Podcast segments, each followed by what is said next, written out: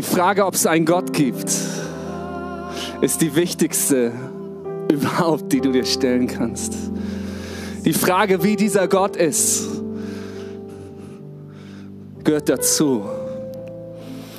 Und die Frage, wie dieser Gott über mich denkt, kommt aus diesen Fragen hervor.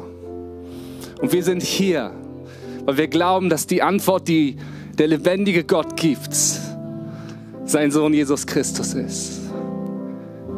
Der sagt, alle Fragen, die du hast, alles, was du nicht verstehst, was um dich herum passiert, was vielleicht ungerecht ist, was verwehrt, was niederreißt, all das antworte ich dir, indem ich dir zeige, dass ich das Kostbarste, was ich habe, für dich gebe. Und wenn wir zu Gott kommen, wenn wir zusammenkommen, wenn wir ihn anbeten, dann machen wir das mit einem offenen Herzen, weil er schon längst vergeben hat, weil er schon lange gesehen hat und weil seine Antwort auf deine Fragen hier und heute schon längst in Bewegung ist. Und deswegen preisen wir ihn, bevor wir eine Antwort haben. Deswegen loben wir ihn, bevor die Dinge geschehen, um die wir bitten. Weil die Antwort ist nicht eine, eine Aussage, sondern eine Person und das ist Jesus. Hey, und heute Morgen möchte ich dir das einfach zusprechen. Weißt du, Jesus Christus, Christus ist nicht der Nachname von Jesus. Christus ist das, was die Juden Messias nennen.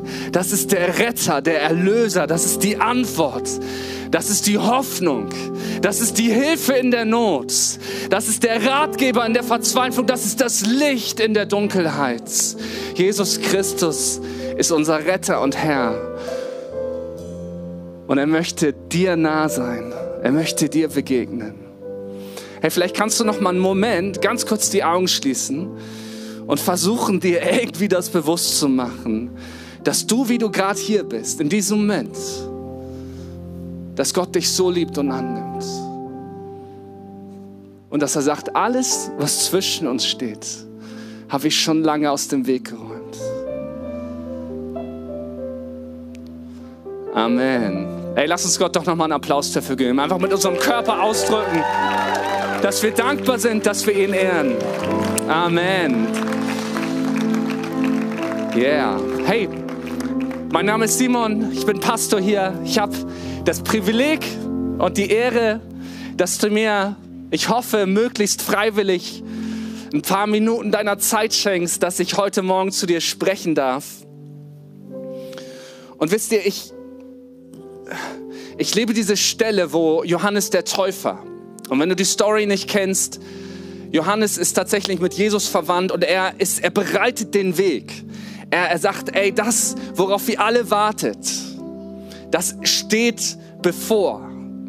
Und als Jesus dann tatsächlich auf die Szene kommt und er sagt, das ist der, auf den ihr gewartet habt, er sagt dann, macht ein Statement, das bewegt mich immer wieder. Er sagt, hey, es braucht mehr von ihm und weniger von mir. Ich muss abnehmen, ne, nicht im wagenmäßigen Sinne, sondern es muss weniger von mir daran stecken und mehr von ihm, sagt er an der Stelle. Und wisst ihr was? Manchmal, wenn ich predige, wünschte ich, dass es ganz wenig von mir da drin ist und ganz viel von Jesus da drin ist. Ich würde manchmal diese, die Präsenz Gottes, die ich spüre, wenn ich, wenn ich Zeit vor Gott verbringe, wenn ich mich vorbereitet, auf eine Predigt zu euch zu sprechen, ich würde mir wünschen, dass da ganz wenig, und zwar nicht in so einem ähm, schlechten Selbstbewusstsein-Ding, das habe ich nicht, ähm, weniger von mir, sondern dass ihr das spürt, was Gott euch heute sagen möchte, wie er euch begegnen möchte. Das ist mein Gebet für dich heute Morgen. Dass du dich gerade fühlst, ob du allein in diesem Kino sitzt und Gott anfängt zu dir zu sprechen. Vielleicht sind das nicht mal meine Worte. Vielleicht ist das nur die Atmosphäre, die du wahrnimmst. Vielleicht sind das nur Begegnungen heute an diesem Tag. Ich bete dafür, dass du das mitnimmst und dass das dein Herz viel tiefer bewegt als alle Sorgen, als alle neuen Botschaften in den Zeitungen über dies und das und jenes und dass du diesen Frieden mitnimmst, weil das ist nämlich genau das. Immer wenn Gott kommt, wenn, wenn er wirklich da ist, dann hinterlässt er seinen Frieden dass du diesen Frieden mitnimmst. Für dich, aber auch für eine Welt, die dich braucht. Du hast eine Welt, die dich braucht. Du sagst vielleicht, ich? Nein, ich bin hier äh, Nummer 100 von 99 wichtigen Leuten. ich bin der Letzte, mich betrifft das gar nicht. Doch, aber du hast, wir alle haben eine Welt, die uns anvertraut wurde. Und selbst wenn diese Welt nur du selber bist, deine innere Realität, dein inneres Leben, deine Emotionen, deine Gedanken, dein Herz nennt die Bibel das. All das, was dich bewegt, was in deinem Leben dich antreibt, dich bewegt, dich besorgt, dich zurückhält, dich nach vorne peitscht, was auch immer das ist. Selbst wenn es nur das ist, das ist eine Welt, für die du Verantwortung hast. Und das kommt zusammen, wenn wir zusammenkommen. Und du, Gott möchte dir die Autorität zurückgeben. Ich liebe das, dass das Wort Autorität, da steckt das Wort Autor drin. Ne, ein Autor ist jemand, der eine Geschichte verfasst, der ein Buch verfasst. Und ich glaube, dass Gott uns nicht dazu befreit, dass er sein Kostbares das gibt, dass wir irgendwie so ein bisschen darauf warten, dass irgendwann mal sich alles in Luft auflöst und wir denn für den Rest der Ewigkeit Harfe spielen auf einer Wolke. Das ist, das ist eine absolute Lüge. Das hört sich auch extrem langweilig an. Sondern er möchte dir die Freiheit zurückgeben, dass du wieder der Autor deines Lebens sein kannst. Und damit steigen wir ein in eine neue Predigtserie. Die startet ab heute und die heißt entschlossen. Du kannst mal kurz zu deinem Nachbarn sagen, ihm so, so halb sanft auf die Schulter tippen oder wenn das dein guter Buddy ist, dann kannst du ihm eine rüberziehen so ähm, und kannst sagen entschlossen, entschlossen. Hey, es ist auf meinem Herz, Church, dass wir entschlossen leben, dass wir entschlossen handeln, dass wir entschlossen leiten. Ich glaube, Entschlossenheit ist etwas, was gerade so fehlt. Wir sind alle so verunsichert. Ich wäre ja gerne entschlossen, aber wozu denn jetzt? Wie denn jetzt? Was ist denn jetzt richtig? Was ist falsch? Wie muss man das machen? Wer übernimmt Verantwortung? Ich glaube, Gott möchte dir die Verantwortung zurückgeben und dich nicht nur dir die Autorität zurückgeben, sondern dich befähigen dazu, dich ausrüsten, entschlossen zu leben. Hey, und zum Start dieser Serie habe ich euch sechs Fragen mitgebracht. Die werden gleich angeworfen und ich fände das cool, wenn du die mitschreibst oder abfotografierst, wenn du dein Smartphone dabei hast. Ähm, und ich werde euch gleich diese Fragen stellen und ich werde euch keine Antwort darauf geben. Bam, schlechter Deal, oder? Du bist heute nicht hier und bekommst von mir Antworten auf diese Fragen, sondern ich möchte dir diese Fragen geben, weil ich glaube, die helfen dir. Die helfen dir zu verstehen, was in dir los ist. Und das ist mein Wunsch. Okay, die erste Frage ist, was bist du bereit zu ertragen? Wo geben andere früher auf? Was bist du bereit zu ertragen? Wo geben andere früher auf? Habt ihr die? Zweite Frage. Welcher inzwischen aufgegebene Traum würde dein zehnjähriges Ich zum Heulen bringen? Autsch.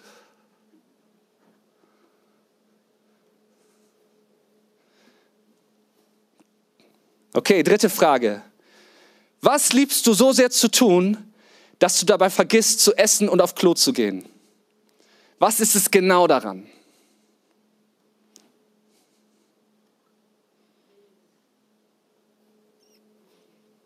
Vierte Frage. Welche Entscheidung wagst du nicht zu treffen aus Angst vor dem, was andere denken?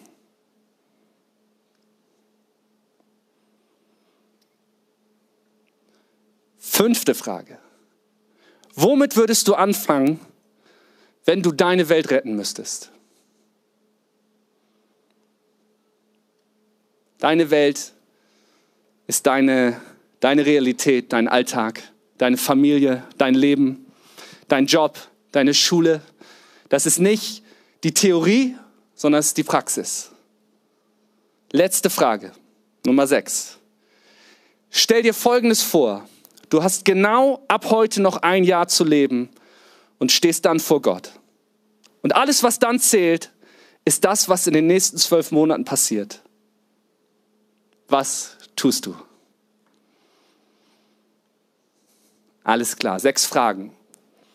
Und ich, ich habe die aufgeschrieben und ich habe in der Vorbereitung gedacht, boah, ich würde irgendwie so gerne jedem Einzelnen von euch zuhören können. Mich würde das so brennend interessieren, was du zu solchen Fragen sagst. Da geht es null um eine Erwartung vom Pastor, von irgendwem. Da geht es nicht um eine Verurteilung. Das ist einfach nur die Frage. Ich glaube, die Antworten auf diese Fragen können dir eine Menge sagen. Die können dich verunsichern, die können dich ermutigen. Aber mein Gebet ist, dass es für dich einen Ruf zu leiten wird. Im Englischen sagt man a call to leadership, einen Ruf zu leiten. Und letztlich geht es darum in unserer Predigtserie. Wir haben viel gesprochen, ob wir überhaupt Begriff den Begriff Leiterschaft benutzen. Weil ich weiß, bei euch geht jetzt eine Box auf oder ein paar Schubladen auf. Da wird das reingesteckt, was ich in den nächsten 20 Minuten erzähle. Und dann hat man das wieder vergessen. Aber es geht nicht darum. Und deswegen haben wir es entschlossen genannt. Weil wir brauchen Entschlossenheit. Du brauchst Entschlossenheit genauso als Vorstandsvorsitzender eines wichtigen Unternehmens oder als Politiker oder als, als General. Genauso brauchst du Entschlossenheit als Mutter, als Vater, wenn es darum geht, für deine Kinder zu sorgen, sie zu erziehen. Genauso brauchst du Entschlossenheit, wenn es darum geht, eine Entscheidung zu treffen. Was soll mit meinem Leben passieren? Auf welche Schule möchte ich gehen? Welche Ausbildung möchte ich machen? Warum möchte ich das überhaupt? Wie kann ich da hinkommen? All das, wenn du keine Entschlossenheit hast, das ist wie ein Schiff, das kein Ruder hat, was vom Wind hin und her getrieben wird. Ach ja, äh, soll ich das machen? Ja, komm, mach mal das, alles klar. Und dann sagt jemand, nein, das doch nicht, das ist doch voll lame. Mach doch lieber das. Okay, ja, findest du, dann mache ich das. Und, und am Ende, ohne Entschlossenheit, wissen wir gar nichts mehr. Du bist berufen zu leiten. Im ersten Petrusbrief, Kapitel 2, die Verse 9 bis 10 sind, ihr aber seid ein ausgewähltes Geschlecht, ein königliches Priestertum, ein heiliges Volk, ein Volk des Eigentums, damit ihr die Tugenden dessen verkündet, der euch aus der Finsternis berufen hat zu seinem wunderbaren Licht. Euch, die ihr einst nicht im Volk wart, nicht ein Volk wart, jetzt aber Gottes Volk seid und einst nicht begnadigt wart, jetzt aber begnadigt seid ein auserwähltes Geschlecht, altes Deutsch. Was bedeutet das überhaupt? Königliche Priester steckt hier drin. Ein königliches Priestertum. Und du konntest weder König noch Priester werden, weil du es dir ausgesucht hast. Bei den Juden konnten nur Nachkommen von Aaron, konnten Priester werden. Und auch Könige waren die Nachkommen von Königen oder ganz direkt von Gott auserwählt. Und wenn Petrus hier an die Gemeinden schreibt, vor ein paar tausend Jahren, aber auch zu uns heute, denn sagt er, hey, ihr seid ein Geschlecht von königlichen Priestern. Das bedeutet, du gehörst dazu. Du hast einen Auftrag, du hast eine Berufung. Und wisst ihr was? Priester sein, das ist eigentlich das, was wir hier heute Morgen machen. Wir stehen vor Gott gemeinsam. Wir bringen ihm unseren Lobpreis, unseren Dank.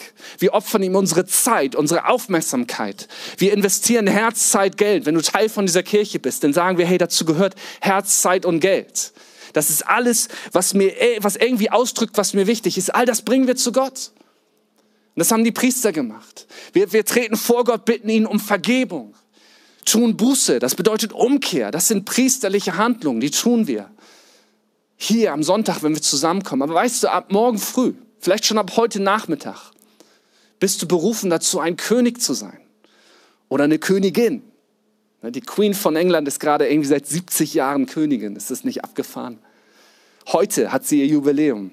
Du bist berufen dazu, in der Welt, wo Gott dich hineingestellt hat, jetzt da du zu ihm gehörst, zu seiner Familie, ihn als dein, ne, deine Berechtigung dafür hast, sagen kannst, ich bin ein König, ich bin eine Königin, sollst du anfangen, dein Leben zu leiten. Die Herrschaft Christi, das ist auch so ein bisschen ein altes Bibeldeutsch, hineinbringen in deine Welt. Und das nennen wir das Königreich Gottes. Die Herrschaft in deine Beziehung, in deine Finanzen, in deine Lebensplanung, in Konflikte, da gehst du ab jetzt anders mit um, weil du nicht mehr mit deiner Herrschaft kommst, sondern es ist die Herrschaft, die dir anvertraut ist und die bringst du in deine Welt. Ich habe letzten coolen Satz gehört, da heißt es, Citizenship is a call to leadership. Bürgerrecht ist eine Berufung zu leiten.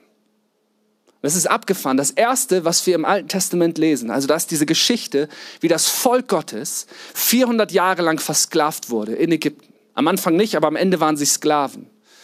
Und zwar Generationen von Sklaven. Du kannst dir vorstellen, was das mit der Identität, mit dem Selbstverständnis, mit der Kultur eines Volkes macht, wenn sie jahrhundertelang versklavt sind, wenn sie keine Freiheit haben, wenn sie unterdrückt werden, wenn sie gequält werden. Du kannst dir vorstellen, dass das nicht eine Gruppe von Menschen ist, die sagt, let's go. Wir haben, wir sind so motiviert und wir glauben daran, dass Gott uns berufen hat, sondern die sind kaputt, die sind gebrochen. Und das Abgefahrene ist, als Gott sie durch seinen Diener Mose aus der Sklaverei befreit, ist das Erste, was passiert, dass Gott ihnen Leiterschaft anvertraut. Mose ist völlig überfordert, hat da ein paar Millionen Leute im Lager. Sein Schwiegervater kommt zu ihm und sagt, pass auf, du machst das jetzt so. Du, du unterteilst die Leute in Gruppen und du gibst Leuten Verantwortung. Das Erste, was Gott getan hat, um ihm Identität zu geben und ihnen zu erklären, dass sie jetzt zu einem neuen Volk gehören, ist es, ihnen Verantwortung zu übergeben. Und manche haben viel Verantwortung, manche haben wenig Verantwortung. Aber Bürgerrecht in Gottes Reich bedeutet auch immer ein Ruf zur Leiterschaft. Also entweder seid ihr so still, weil euch das inspiriert, oder ihr seid so still, weil ihr schon an den Kaffee gleich denkt. Ich weiß das nicht genau. Im Galaterbrief 5, Vers 1, da lesen wir, zur Freiheit hat Christus uns befreit.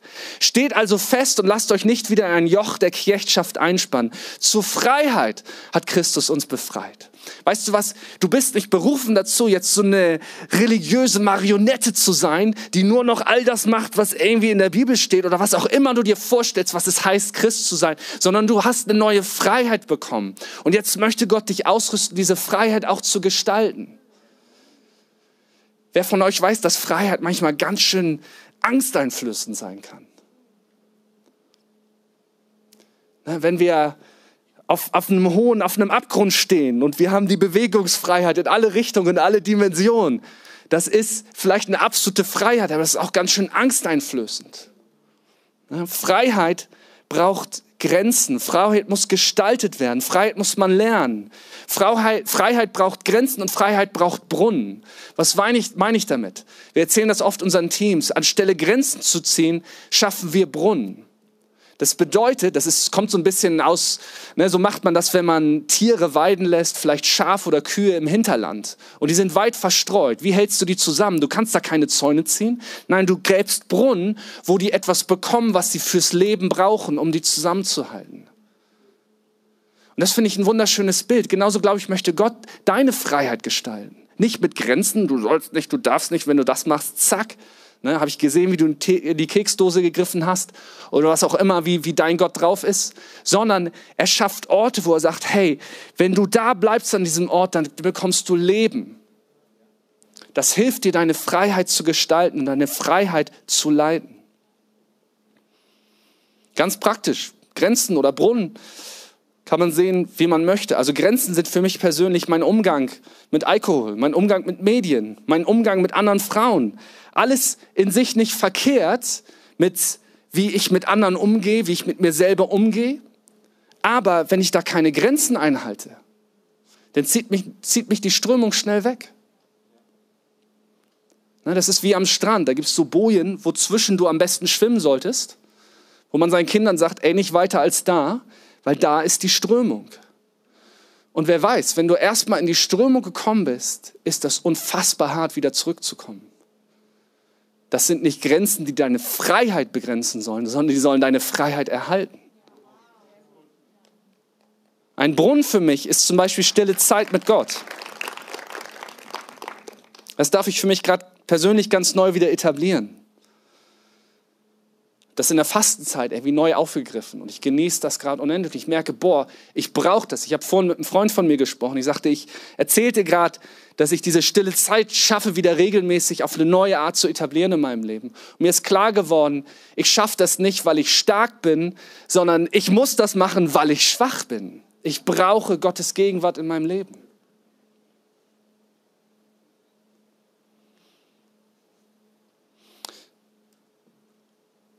In dieser Serie Entschlossen, wo wir unter anderem über Leiterschaft sprechen, möchte ich dich bitten, dass du mal alle Boxen, die sich in deinem Kopf befinden, zum Thema Leiterschaft rauswirfst.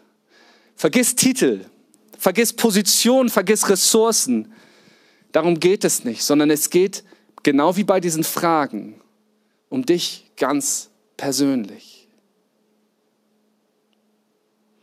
Okay, ich vermute mal, auf eine Art stimmen mir alle gerade zu. Ne, Jesus hat mich nicht nur befreit, er hat mich berufen, er will mich auch befähigen. Ich will nicht in die Strömung geraten, ich will mich selber leiten, Verantwortung für mein Leben übernehmen und mit Jesus zusammen meine Welt zu einem besseren Ort machen. Ich glaube, da sind wir uns relativ einig, oder? Dass wir sagen, wir möchten dieses Leben gestalten, wir möchten nicht ein Opfer sein, wir möchten nicht Schwanz sein, sondern Kopf sein, wie es in der Bibel heißt. Und auch, dass Jesus mich nicht dazu befreit hat, irgendwie eine Marionette zu sein, sondern er möchte mir Autorität zurückgeben. Warum ist das Ganze denn so verdammt hart? Und ganz bewusst stelle ich die Frage so. Warum ist es so verdammt hart? Paulus, einer der, der wortgewandtesten einflussreichsten Apostel, der hat einen Großteil des Neuen Testaments verfasst. Was der bewegt hat in seiner Lebenszeit, ist unfassbar. Der schreibt im Römerbrief Kapitel 7 in Vers 15, denn ich verstehe nicht, was ich tue. Denn ich tue nicht, was ich will, sondern was ich hasse, tue ich. Dann geht's weiter, nächster Vers. Denn das Gute, das ich will, das tue ich nicht, sondern das Böse, das ich nicht will, das tue ich. Ich elender Mensch, wer, wer wird mich von diesem verfluchten Leib des Todes erlösen? Ja, in unserer Deutschbibel ist es ein bisschen harmloser, aber das ist, irgendwie ist das verdammt hart. Und auf eine Art tut's mir gut zu lesen, dass Paulus, der erlebt hat, wie Tote auferweckt wurden, der erlebt hat, wie Lahme gehen konnten, der gesehen hat, wie er die Botschaft von Jesus ganze Städte verändert hat, der erlebt hat, wie er im Gefängnis saß und die Türen springen auf und das führt zu einer Erweckung in einer Stadt, der all das gesehen hat, sagt hier, ey, das Gute, was ich doch weiß, das tue ich nicht, aber das Böse, was mir schlecht tut, was mir nicht gut tut, das tue ich. Warum ist das so schwer? Ich habe zehn Jahre lang geraucht. Und, na, ja, krass, oder? Boah, ne? ich bin bei Jahr fünf. Nein, ähm, ich habe zehn Jahre lang geraucht. Und ich, gestern habe ich mit jemandem gesprochen, äh, die, die, haben auch früher geraucht und wir haben wie geredet, warum macht man das? Weil es, Rauchen hat original gar keine Vorteile. Ne? Es es stinkt, du stinkst, deine Finger werden gelb, deine Zähne werden gelb, es ist sauteuer und du kriegst Krebs. So, wow, hier, kauf dir eine Schachtel Zigaretten. Es gibt keine Vorteile. Und trotzdem kann man davon so abhängig werden, dass du an nichts anderes denken kannst. Manchmal, wenn ich einkaufe, gehe ich beim Band vorbei und denke, oh, ich brauche noch eine Schachtel Kippen. Ach nee, warte, das ist 20 Jahre her oder vielleicht auch nicht mal ganz, weil das Macht hat. Das Böse, was ich weiß, tue ich, aber das Gute tue ich nicht. Und ich glaube, dass Entschlossenheit, nicht irgendeine Entschlossenheit, ein Schlüssel dazu ist. Und zum Start dieser Serie möchte ich mit euch darüber sprechen, wie man das etablieren kann in seinem Leben. Ready? Okay entschlossen. Ich habe in meiner Bibellese am Anfang des Jahres im Jesaja-Brief einen Vers gelesen und das Bild, was dieser Vers gezeichnet hat, hat mich elektrisiert, das hat mich fasziniert. Und zwar heißt es da über Gott, Gott trägt eine Rüstung, einen Helm und so weiter. Das ist in so einem Bild, wo er eingreift in eine Situation. Und dann heißt es, du trägst Entschlossenheit wie ein Mantel. Gott trägt Entschlossenheit wie ein Mantel. Und ich bin da dran hängen geblieben. Das hat angefangen zu mir zu sprechen. Und das ist das Bild, was ich dir zeichnen möchte, heute Morgen. Was ist denn ein Mantel? Wenn Gott als oberstes Kleidungsstück trägt er Entschlossenheit, dann heißt das zu all dem anderen, was dazugehört, zu der Rüstung, zu der Ausrüstung, zu der Ausstattung, die du brauchst, um das zu tun, wozu du berufen bist, gehört noch der Mantel der Entschlossenheit. Was ist ein Mantel? Das ist das oberste Kleidungsstück. Das ist sichtbar für alle. Das ist keine innere Angelegenheit. Das mache ich mit mir selber aus. Nein, oben drüber trage ich den Mantel und alle sehen, das ist das, was du trägst. Das, was du anziehst, wenn du das Haus verlässt, das trägst du nicht, wenn du zu Hause auf dem Sofa hockst, sondern wenn du dich dazu entscheidest, aufzubrechen. Dann brauche ich den Mantel der Entschlossenheit. Ich kleide mich für den Anlass. Kennt ihr diesen Spruch? Kleide dich für den Job, den du willst, nicht den Job, den du hast, wenn du beim Vorstellungsgespräch bist. Und so ähnlich ist das auch mit dem Mantel der Entschlossenheit. Den ziehst du an für das, wofür du aufbrichst. Und nicht, weil du zu Hause es ein bisschen kuschelig haben möchtest. Ein Mantel in der Bibel steht auch immer für innere Einheit. Jesus, trug eine Robe, ein Gewand, das in einem Stück von oben nach unten gewebt war. Und das ist ein prophetisches Bild für diese Einheit, die Gott ist. Wir haben einen Gott in drei Personen, Vater, Sohn und Heiliger Geist. Und Einheit ist ein Schlüssel, um überhaupt irgendwas nach vorne zu bringen. Da brauchen wir Einheit. Du brauchst Einheit mit deinem Ehepartner, wenn es um Fragen der Entziehung, um Fragen der Finanzen geht. Du brauchst aber schon Einheit mit dir selber, um morgens deinen Fuß aus dem Bett zu bringen. Wenn dein Fuß nämlich sagt, nee, ich will nicht, dann kannst du nicht viel machen, oder? Ein Mantel ist ein Kleidungsstück der Würde. Ich habe mal nachgelesen im Alten Testament, wer hat Mäntel getragen? Drei Gruppen von Leuten. Könige haben Mäntel getragen, Priester haben Mäntel getragen und Frauen. Fand ich spannend. Ich glaube, weil es ein Kleidungsstück der Würde ist. Und in allen Fällen, so in klassischer Kavaliersschule, wird der Mantel gereicht. Mantel hat was mit Würde zu tun, dass dir Würde gegeben wird. Ich glaube, Männer, wir sind dazu berufen, unseren Frauen Würde zu geben, sie mit Würde auszurüsten. Der Mantel ist ein Kleidungsstück des Schutzes. Das ziehst du an, um dich vor den äußeren Widrigkeiten zu schützen, auf dem Weg zu deinem Ziel. Ich ziehe diesen Mantel an, um den Widrigkeiten, die auf meinem Weg sind, zu trotzen. Und ey, wenn das irgendwer weiß, Flensburg, dann wissen wir das, oder? Wie wichtig ein Mantel ist. Ne? Selbst bei 4000 Windstärken, der Mantel, der angezogen wird. Gleichzeitig ist das aber auch ein bisschen ein paradoxes Bild, was Jesaja zeigt. Ähm, hier zeichnet. Der trägt eine Rüstung, und dann zieht er einen Mantel drüber an. Wenn du in den Krieg ziehst, dann ziehst du doch keinen Mantel an. Du wirfst den Mantel ab, um Bewegungsfreiheit zu haben, um kämpfen zu können, um angreifen zu können. Da trägst du doch keinen Mantel. Wann trage ich denn einen Mantel? Ein Mantel ist ein Kleidungsstück des Alltages. Es ist so leicht, ey, wenn wir zusammen sind am Sonntag, wenn wir auf einer guten Konferenz sind, wenn wir einen guten Mann, dann bin ich entschlossen, dann bin ich motiviert. Aber wann brauchst du den Mantel? Am Montag.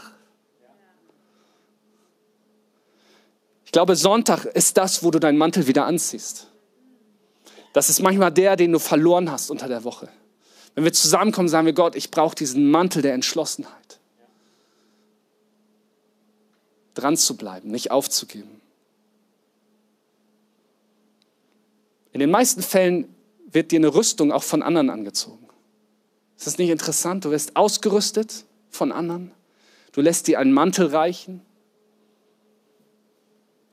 Auch da drin steckt schon Gemeinschaft.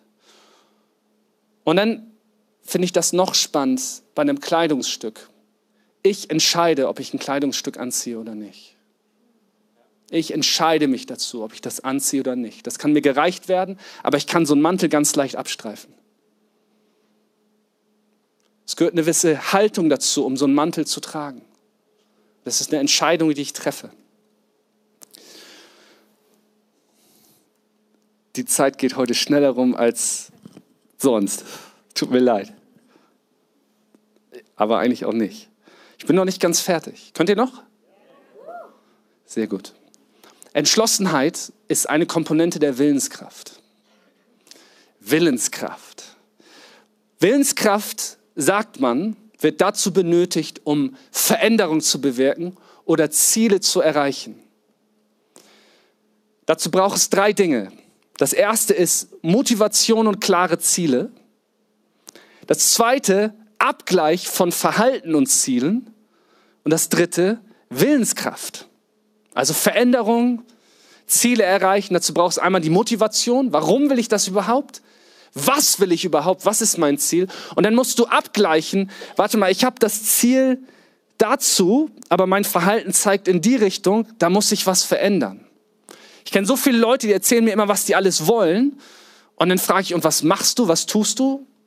Ja, das gleiche wie immer. Dann wird sich auch nichts verändern.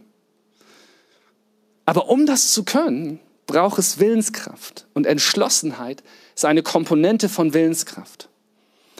Mal ganz kurz, was ist Willenskraft? Ich habe das nachgelesen. Willenskraft ist die Fähigkeit, Belohnung oder Gratifikation aufzuschieben. Das nennt man auch Belohnungsaufschub. Hey, wenn du dieses Stück Naschi nicht isst, kriegst du da hinten 100 Stück Naschi. Alles klar. Die haben so Experimente mit Kids gemacht, ob die Willenskraft haben. Das ist ganz, ganz spannend, auch was für Strategien die entwickeln, um sich davon abzuhalten, dieses Naschi zu essen. Das ist eine Komponente. Was ist Willenskraft? Die Fähigkeit, kurzfristigen Versuchungen zu widerstehen, um langfristige Ziele zu erreichen. Uff, Mann. Was noch? Die Fähigkeit, unerwünschte Gedanken, Gefühle oder Impulse zu überwinden. Willenskraft wird beschrieben als die Fähigkeit zu handeln. Und zwar, das wird beschrieben mit kühl, kognitiv und bewusst, statt zu reagieren. Heiß, emotional, unbewusst. Gefühle sind was Gutes. Aber hier steckt drin, wer herrscht über mich? Meine Gefühle, reagiere ich, reagiere ich einfach nur auf immer dieselben Muster? Oder handele ich? Treffe ich eine Entscheidung? Trage ich den Mantel? Willenskraft ist die Fähigkeit zur Selbstregulierung. Und, das ist relativ, eine relativ junge Erkenntnis, Willenskraft ist eine begrenzte Ressource, die verbraucht werden kann. Im Neuen Testament, im Galaterbrief 5, Vers 23 heißt es, die Frucht des Geistes aber ist Liebe, Freude, Friede, Geduld, Freundlichkeit, Güte, Glaube, Sanftmut, Selbstbeherrschung. Gegen solche Dinge ist das Gesetz nicht die aber Christus angehören, haben das egoistische Fleisch samt den Leidenschaften und Begierden gekreuzigt. Wenn wir durch den Geist Leben haben, dann lasst uns auch dem Geist folgen. Lasst uns nicht nach vergänglicher Ehre trachten, indem wir einander herausfordern und beneiden. Selbstbeherrschung ist eine Frucht des Geistes. Und das Wort im Griechischen, was mit Selbstbeherrschung übersetzt wird, das heißt Ikkratia, Ikkratia. Und das bedeutet so viel wie sich innerlich zu meistern. Stark, oder? Selbstbeherrschung bedeutet nicht, sich selber nur einzusperren und zu kontrollieren und zu verdrängen und abzuspalten, zurückzuhalten. Selbstbeherrschung bedeutet, mein Inneres zu meistern. Boah, was für ein Bild, oder? Und das steckt, dieses Wort Ekratier, das hat zwei ähm, Komponenten. Das erste, Ek, das ist Einflussbereich, sozusagen. Ne? Und die einzige echte Kontrolle, die du hast in deinem Leben, ist über dein inneres Leben. Und Kratia, das bedeutet beherrschen oder meistern. Ne? Vielleicht kennt ihr das Spiel God of War. Da heißt einer Kratos. Ne? Selbe Bedeutung. Der ist, das ist der Meister, der Dominator. Es bedeutet beherrschen und meistern. Und ich liebe diese Definition. Selbstdisziplin fällt nicht vom Himmel, also manche haben es, andere nicht, sondern es geht darum zu lernen und darin zu wachsen und sich innerlich zu meistern. Okay, ein Leben, in dem der Geist Gottes wirken kann, produziert Selbstdisziplin. Selbstdisziplin ist die entscheidende Komponente der Willenskraft. Gott hat dich befreit, berufen und befähigt. Das ist sein Teil. Damit habe ich zum Glück nichts zu tun. Aber wenn das zusammenkommt mit Entschlossenheit, dann ist das der Moment der Kernspaltung. Dann wird eine Power freigesetzt, die weit über die Kapazität der einzelnen Komponenten hinausgeht.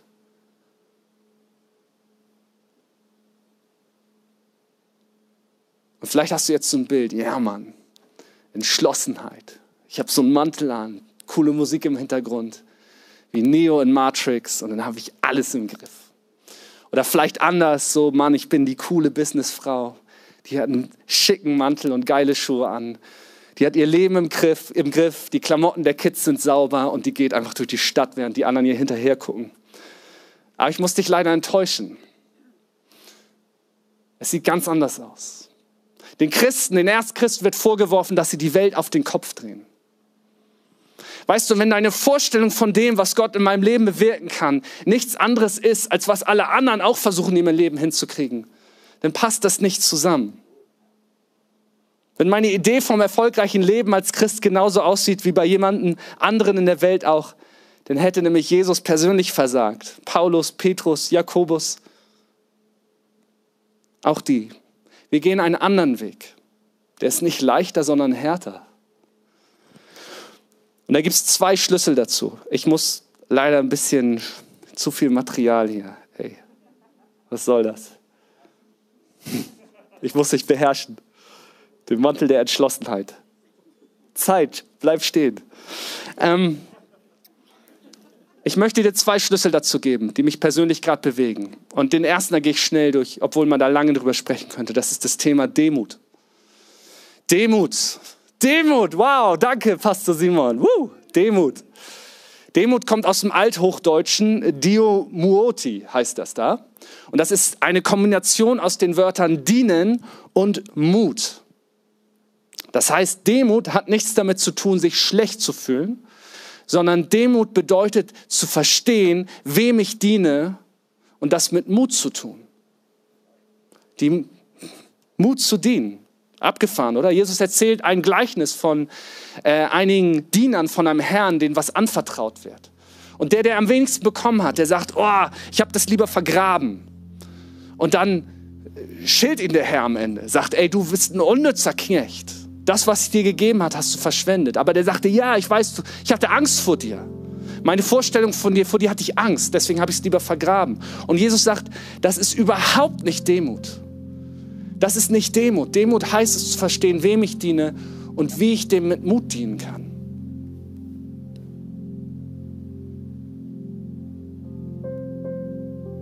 Wenn ihr die Geschichte mal lesen wollt, tut das unbedingt. Die steht äh, in Matthäus 25, 14 bis 30. Das Gleichnis von den Talenten. Francisco de Osuna, das ist ein Franziskaner, ein katholischer Geistlicher aus dem 16. Jahrhundert, hat mal über Demut geschrieben. Manche verstehen unter Demut eine Enge des Herzens und die platte, kleinmütige Veranlagung eines Menschen, den nur Unwesentliches interessiert. Andere denken, Demut sei kränkliches Aussehen und Niedrigkeit, die sich in Haltung, Kleidung und Benehmen manifestiert. Manche verwechseln die Demut mit Feigheit und Furcht von denen einige beherrscht sind, so dass sie sich nicht an große Dinge wagen.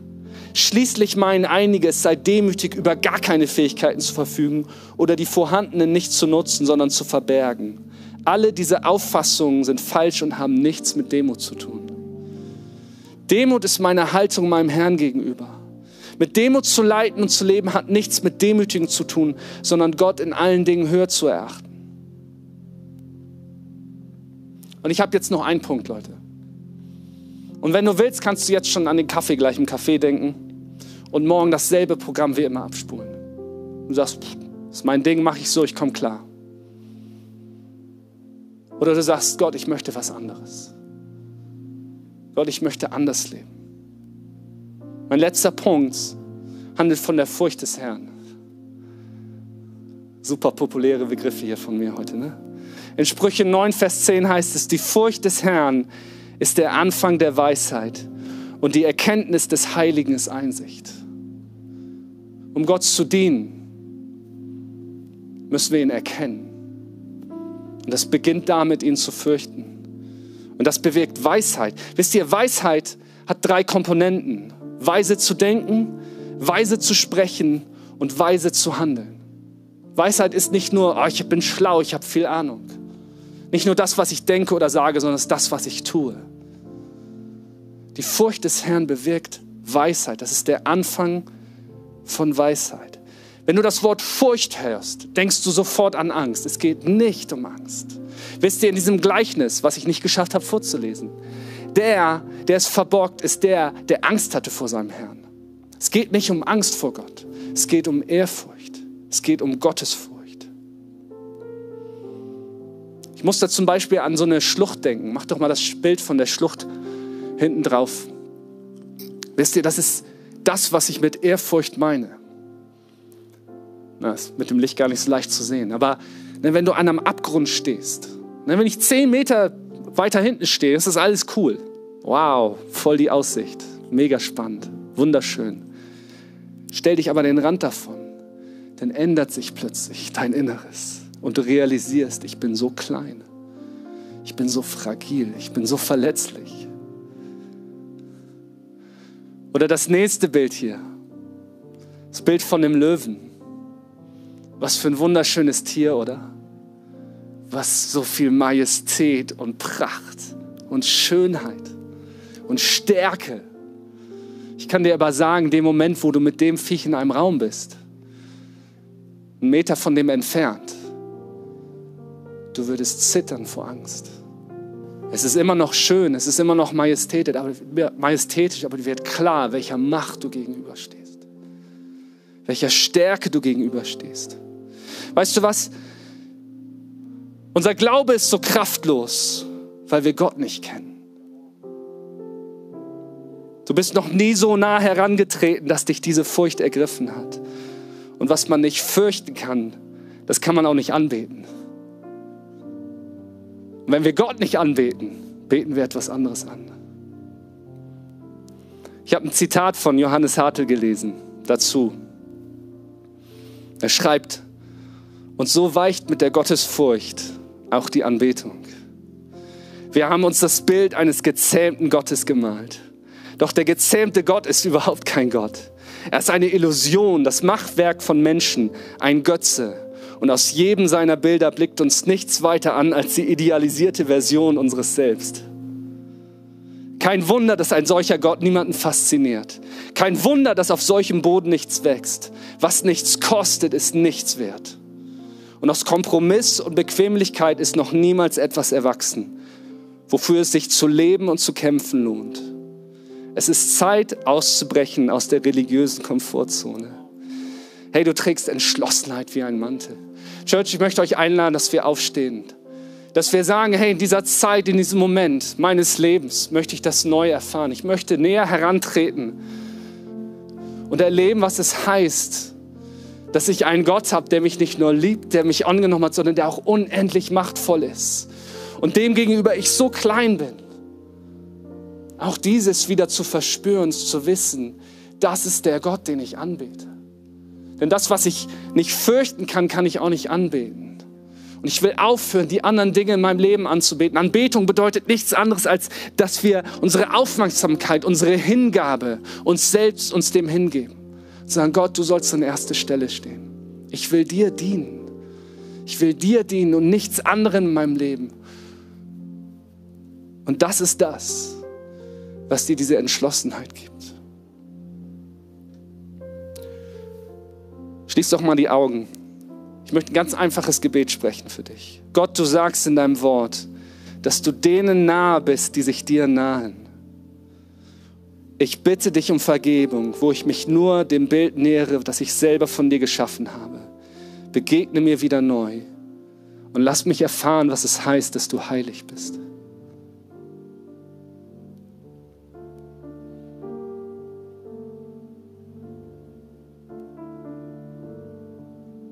glaube, wir treten in eine Season, in eine Zeit ein, wo Gott in dir was bewegen wird. Und du wartest so sehr darauf, dass sich was bewegt in deiner Welt. Schon so lange. Schon so lange. Und Gott fängt bei dir an. Gott fängt bei mir an. Gott fängt bei uns an. Hey, ein Wert bei Equippers ist es, dass wir jedem die faire Chance geben wollen, diesen Gott kennenzulernen diesen Jesus kennenzulernen. Wenn du das jetzt möchtest, lass uns noch einmal die Augen geschlossen lassen. Wenn du Jesus kennenlernen möchtest, dann beginnt das damit, ihm sein Leben anzuvertrauen. Und das beginnt damit, ihm seine Schuld zu bekennen, Verantwortung für sich selber zu übernehmen und zu bekennen, ich brauche dich.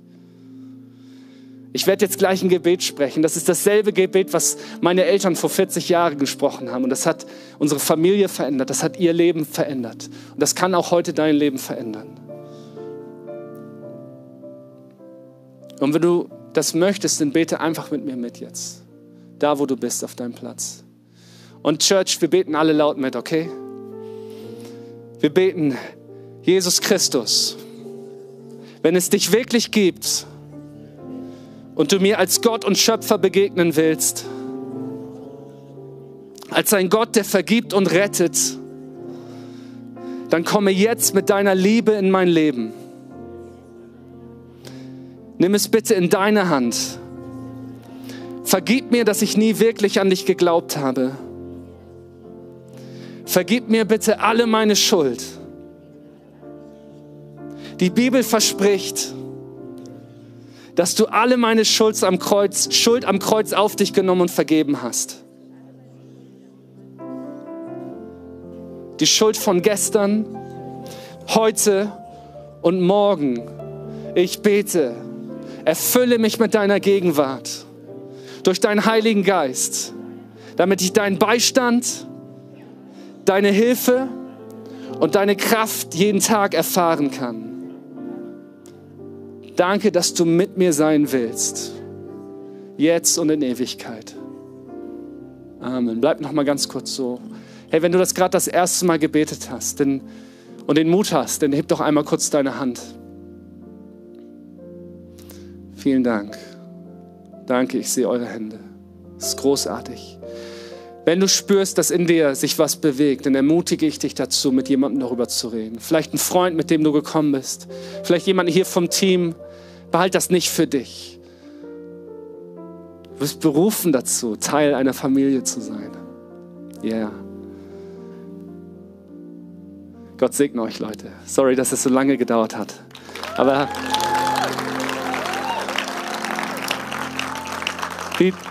die Message hat gebrannt in mir. Und ich glaube, in den nächsten Wochen möchte Gott zu dir persönlich sprechen, weil er dich liebt und was Gutes vorhat.